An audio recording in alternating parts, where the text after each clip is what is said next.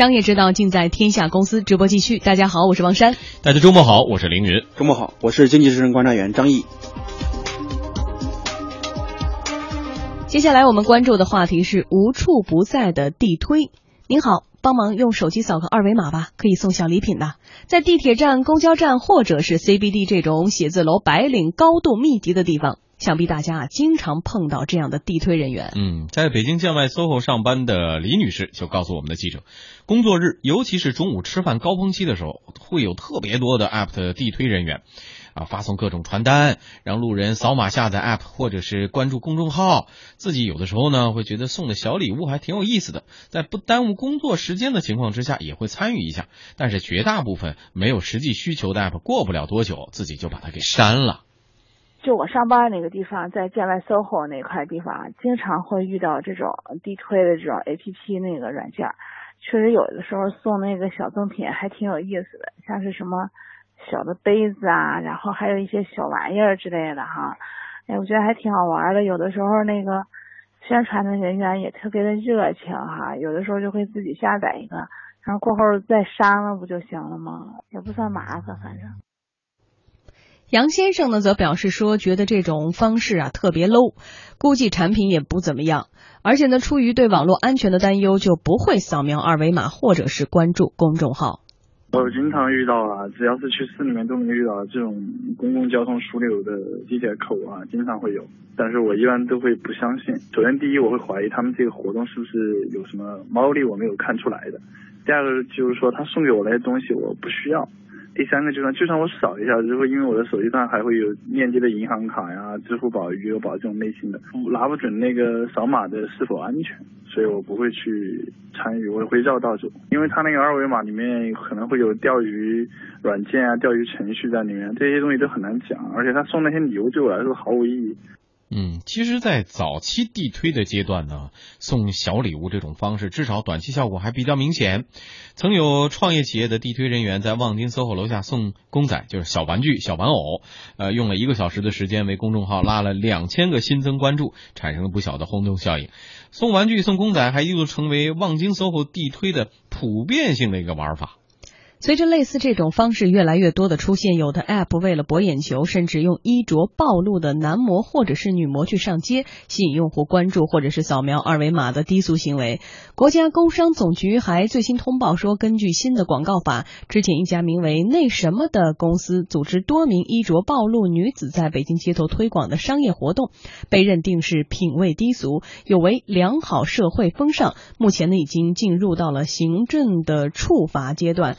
其实不仅是这种内衣女模出街哈，今年夏天比较引起轰动的，像北京对呀，斯巴达三百个战士那些男模穿的也比较衣着暴露，外国人身材特好，直接被朝阳居民摁倒。所以其实现在有一点啊，从两点来说，一个是各种互联网加的这种创业 APP，其实他想要获客或推广是非常难的一件事，成本很高，他没办法，他就最其实看起来比较廉价或直达的方式是地推，但是往往地推很难达到想要的效果，所以。就出现了很多看似比较的这个无下限的一些行为，怎么看这样的一种地推方式？呃首先是特别理解，为什么理解呢？因为我也有创业的朋友，我可能也要创业，我就特别理解，特别特别的理解。我有个好朋友，那以前是上市公司的美女高管啊，那创业两年之后，有一天我就看他，吓我一跳，我怎么形我怎么形象这样了？人不人鬼不鬼的，开他自己也开玩笑。那晚上到一两点钟，然后早上还得爬起来，然后呃亲自去做地推。我说以前你是拿着高薪的上市公司的高管干这干嘛呀？但人家熬出来了。今年年初做了 A 轮融资啊，融了三千万啊，是历年这还不错了。对啊，估值估值一点五亿，也是忙得其所了。嗯，但是他就给我讲当年做地推那些苦涩的经历啊，去楼道里发传单，啊被拒之门外。我们这个社会是其实是没有信任感的一个社会。所以说，我觉得缺乏。我在街上，我如果我遇到这种搞地推的人，如果我是特别需要，如果他这个 A P P 跟我生活上，哎，我能用这个产品的话，那我一定会扫。嗯，不给礼物我也扫，我就支持他一下，应该对吧？比如地铁里我买那个诗人的书，我就想支持人家一下，嗯因为我觉得不容易，真的是那种不容易。另外一方面呢，对，另外一方面我觉得就是什么呢？因为互联网这个行业里面，对于这个 A P P 的这种考核的话，应该越来越重视了。就是什么呢？你后台的数据和你的用户量，直接代表什么呢？直接代表你的商业价值。投资人看的话，就看你的用户量，就看你后台这种数据，这些数据是没法造假的。嗯啊，这些数据是核心的数据，而且这投资人怎么去对你进行定价，怎么对你进行估值啊？你像我那朋友那个公司，为什么给他定一点五亿啊？就是因为他有二百万的用户，二百万的用户乘以一百，一个人大概啊、一个人大概这个一百块钱，这样就大概估计就是将近两个亿这样一种估值啊，嗯这么换算出来的。嗯，所以说，但是是不是所有的消费者都会像我们的观察员张毅一样哈？他心比较软，他特别善。他说：“你看多不容易，那我就扫一下吧。”更多的人并不是这样的，而更呃要说的是，创业的这个元年的时候，大家疯狂的时候说我就看数据，现在不是了。我不只是看你的新增数据，我还要看你的用户粘性，我还要看你的二次购买，我还要看你的重复在我的平台上停留的时间。而这个地推，很多时候啊，为了那个小杯子、小公仔或者那袋儿面粉、那那瓶油去的大爷大妈，那绝对不可能是目标受众。所以这种盲目的地推，现在也被认为是呃最没有方向或者是最没有价值的。广告之后我们再来说，其实对于很多的初创公司来说，有些什么样的方式能够高效的直达目标用户呢？我们天下公司节目哈，最近也是请了两位健身的 O2O 创业者来 PK 营销能力。他们当时就跟主持人模拟了做地推的一个场景。假设在北京望京 SOHO 附近，一小时健身营养创始人的呃翟玉丽想办一个呃技术男，然后呢想让他办卡，然后走进健身房。我们来听一下他怎么说的。帅哥，帅哥，不好意思啊，你能帮个忙吗？饮料的瓶子我拧不开，那你能帮我拧一下吗这？有点太假了，但是我还是可以帮您拧开的。我可以走了吗？嗯啊，不好意思，您还是没有拧开啊。这个我可能会假设一个提前做好的一个道具，让它永远都哎拧不开。我觉得我觉得你这个饮料有问题，瓶子有问题吧？啊，不是不是，哎，那个我们旁边有一个朋友，那那我再您稍等一下哈，那我会让另外一个女生过来，也就是我的一个健身房里面的一个女孩子，那我让她把它拧开。先生，您会觉得，你看一个女孩子都能拧你是在开了，羞辱我吗？没有没有啊没有没有，啊只是觉得呢，我觉得看您这样的一个气色，觉得您适合比较应该多享受一下阳光，是印堂发黑还是什么？有一点点需要要提高自己的身体体魄，所以不妨来健身了。来的还是哪什么地方派来的呢？其实呢，我也只是一个路过的人，看到了就是寻求一个帮忙。那看到一个女孩子都比您这个啊更有力量感，我觉得作为男性，这个自尊心和诱发，我觉得您应该可以先说你要去干嘛吧 啊，道理我懂了啊。我觉得您想成为一个男人的话，那应该去来到我们的健身房去感受一番。那在这里呢，我们可以给您去量身的去分析一下您的体能，不管您去还是不去呢，我们都可以免费赠送您一个体测，来了解一下您现在的健康状态。我觉得也不会耽误您的时间。体检刚做完了，报告一切正常，而且我平时有运动的习惯，我会跑步，而且每周末定时的跟我的朋友会打羽毛球，所以我对于运动和健更多的健身，我没有时间，我也没有这个需求。哦，那您是花时间去跑步哈？那您是在户外跑步呢，还是去约跑呢？那其实跑步过程当中也会有很多注意的事项。我想问一下您啊，您在跑步过程当中会遇到一些什么样的问题呢？例如像膝盖痛，或者是说呢，您在跑步的过程当中是不是嗯、呃有的时候会胯被扭到啦，或者是说觉得很枯燥呢？其实您可以来到我们这里，我可以告诉您一个特别好的方法。我是国家二级运动员，所以这些方法 我小的时候就知道了。哦，嗯那您跑步这么厉害，那您打羽毛球是不是也是国家二级运动员呢？我不是，但是你们这平台还管打羽毛球吗？当然，当然，我们不仅有，还有划水啊！不知道您像您这样子的这种喜欢的健康大咖，作为一个阳光帅气的大男孩，肯定喜欢各种运动。你看，刚刚是印排球啊，印堂发黑是吧？现在就变成阳光帅气的大男孩。嗯，好，这个效果已经大家能感受出来了。这地推太不容易了。对，另外呢，时尚小班的创始人叫骆天天，模拟的是在北京世贸天街附近，哎，一个很高大上的地区。说午饭时间，骆天天带领团队一起来做地推，他就拦下了一位女白领。哎，你干什么？你好，你好，你好。啊，请问你有健身卡吗？有，你现在还去练吗？不怎么练了，为什么呀？因为我忙啊。啊，是这样，我们现在出了一个课程，哎，出了一个比较好的健身方式，你可以直接在任何地方，任何你附近，比如说你家呀、你的健身房、你的、你的公司附近这的，只要有健身房的地方，都可以直接上课，而且不用办健身卡。那怎么可能？怎么收费啊？我们一次一次课程七十九。啊这么便宜？对啊，我可以先送你先体验一下，如果你觉得好的话，你可以继续上；如果不好的话，你可以再去考虑。是不是骗子呀？没有没有没有，我们这个你可以先加我们个微信，然后看一下。不行不行，我那个个人信息也怕泄露。加微信没有个人信息问题啊，因为我们是公众号啊。是吗？对啊，呃，我平时真的挺忙的，要不然就算了吧，让我去吃饭吧。啊，要不然你吃完饭回来再跟我继续聊。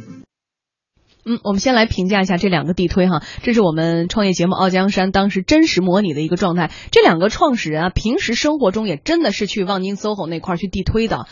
说实话哈，路上遇到这样的人，张毅会驻足吗？听他问这么多问题吗？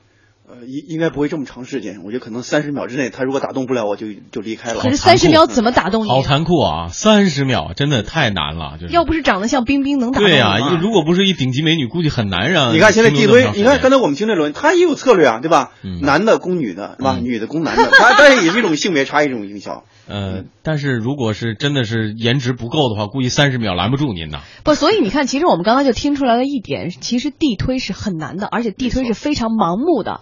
这人能不能驻足，或者是真的驻足了，是不是你的有效的用户，是不是能够留在你的平台上，根本就不知道。我们看，对于很多的创业公司哈，尤其是现在的移动互联网时代的创业公司来说，地推的目的呢，主要是三个方面：增加品牌的曝光度、提高用户量和增加交易额。但是要让用户真正记得他们在推的是什么软件，推的是什么产品，并且呢，真正的转化为用户却特别难。有消费者就告诉记者，自己呢曾经碰到过商家用上了一种所谓的吸粉神器，只要你在这家店里购物，就会自动的关注店家的微信公众号。就深圳那边参加某一个公司的线下智能终端产品发布会，他们有好多这种简称为吸粉神器，用那个微信平台，然后他们自己研发的一款智能终端打印机。当一个用户走到店里面，然后买完东西进行打印的时候，这个用户的微信会主动关注这个店家的微信平台，从而使这个店家获得这个潜在的用户。嗯，当然了，所谓地推其实是除了针对个人消费者，也有平台对商户的地推。社区 O2O 收获宝的 CEO 许建伟就说，地推投入不小，但要挖掘真正有价值的并不容易。如果我在北京持续的有三十个地推的人员，而这三十个地推的人员每一天能够平均见二十个客户，大家想象一下，一天就是六百个，六百个这个商户被你扫了一遍，然后一年你有两百个工作日的话，这个里边的数量是几十万个网点已经被你扫过了。所以，当我们持续在这个行业里边，你做超过两年、超过三年之后，你突然间会发现说，其实真正能够跟你合作的、有价值的网点，并不是你想象的那么巨大。所以你必须要敬畏你现在所有线下合作的商户，在线下的这个过程，如果你没有一套很好的一套机制，如果用线上的方法从拉新到留存到回流这个机制的话，其实你会发现线下的路其实也会越做越窄，而且竞争也是随时都会到来。嗯，因为 O2O 的流行哈，线上线下一体化，让这么多的地推又重新的出现到了我们的视野当中。呃，但是我们又在思考的一个问题是，到底是不是老百姓或者大家有真的有这么多的需求？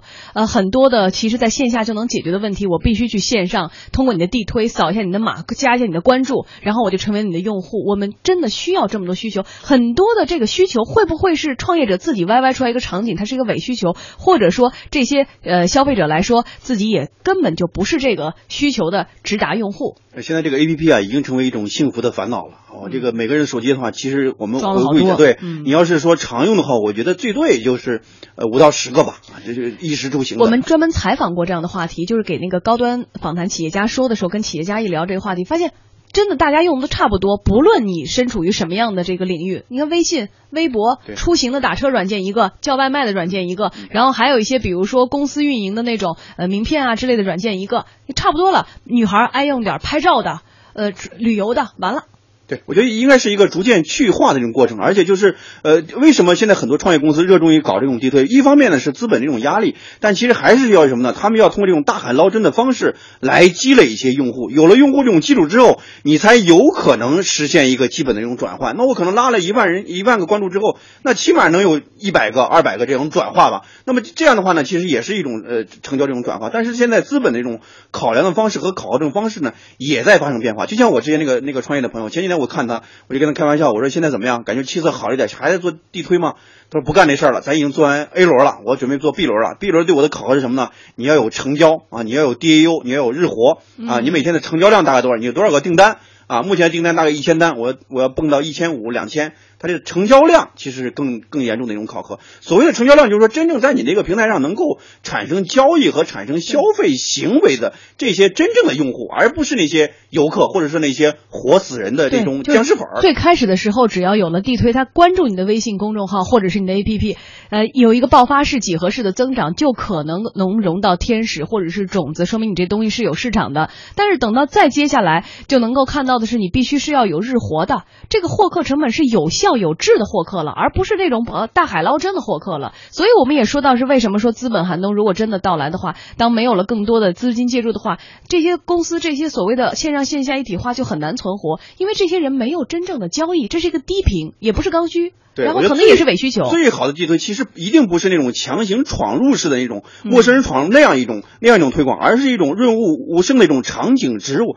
情景植入这个这样一种地推。其实我们有很多例子，我们比如说我们去饭店吃饭的时候，我我们可能很很多人都注意这样，就是在那个烟灰缸啊或者那个纸抽上面有会有一打了一行字，说这个什么呢？说吸烟的人不一定是坏人，但是喝酒开车的人一定是坏人啊，对吧？其实这句话就吸引住了。然后下面一个二维码，就是一个某代驾的一个一个关注。嗯虽然说我们不一定去扫它，但是我觉得它是一个很好的一种地推一种方式，就是通过这种场景的营造来让你加强这种识别。你不一定去扫它的二维码，但是你起码知道这个一代驾这种名字，呃，这个代驾这个公司这种名字了。我觉得这它就是一种场景植入这样一种方式，这样一种方式，我觉得是最好的一种地推方式。或者有时候呢，在时尚啊或者购物领域，真的看到不错的这种产品或者店面的时候，反而会说，哎，我加一下你的二维码吧，如果你上新货，我就能知道了。或者说我们门口说实在的，这种水果摊，我都说，哎，加一下你的二维码吧，新货你就可以直接送了，因为现在都是社区 O to O 了嘛，这些其实跟我的生活可能更近一些。而对于很多的创业公司来说，如果实在成本过高，这种地推的地推的获客能力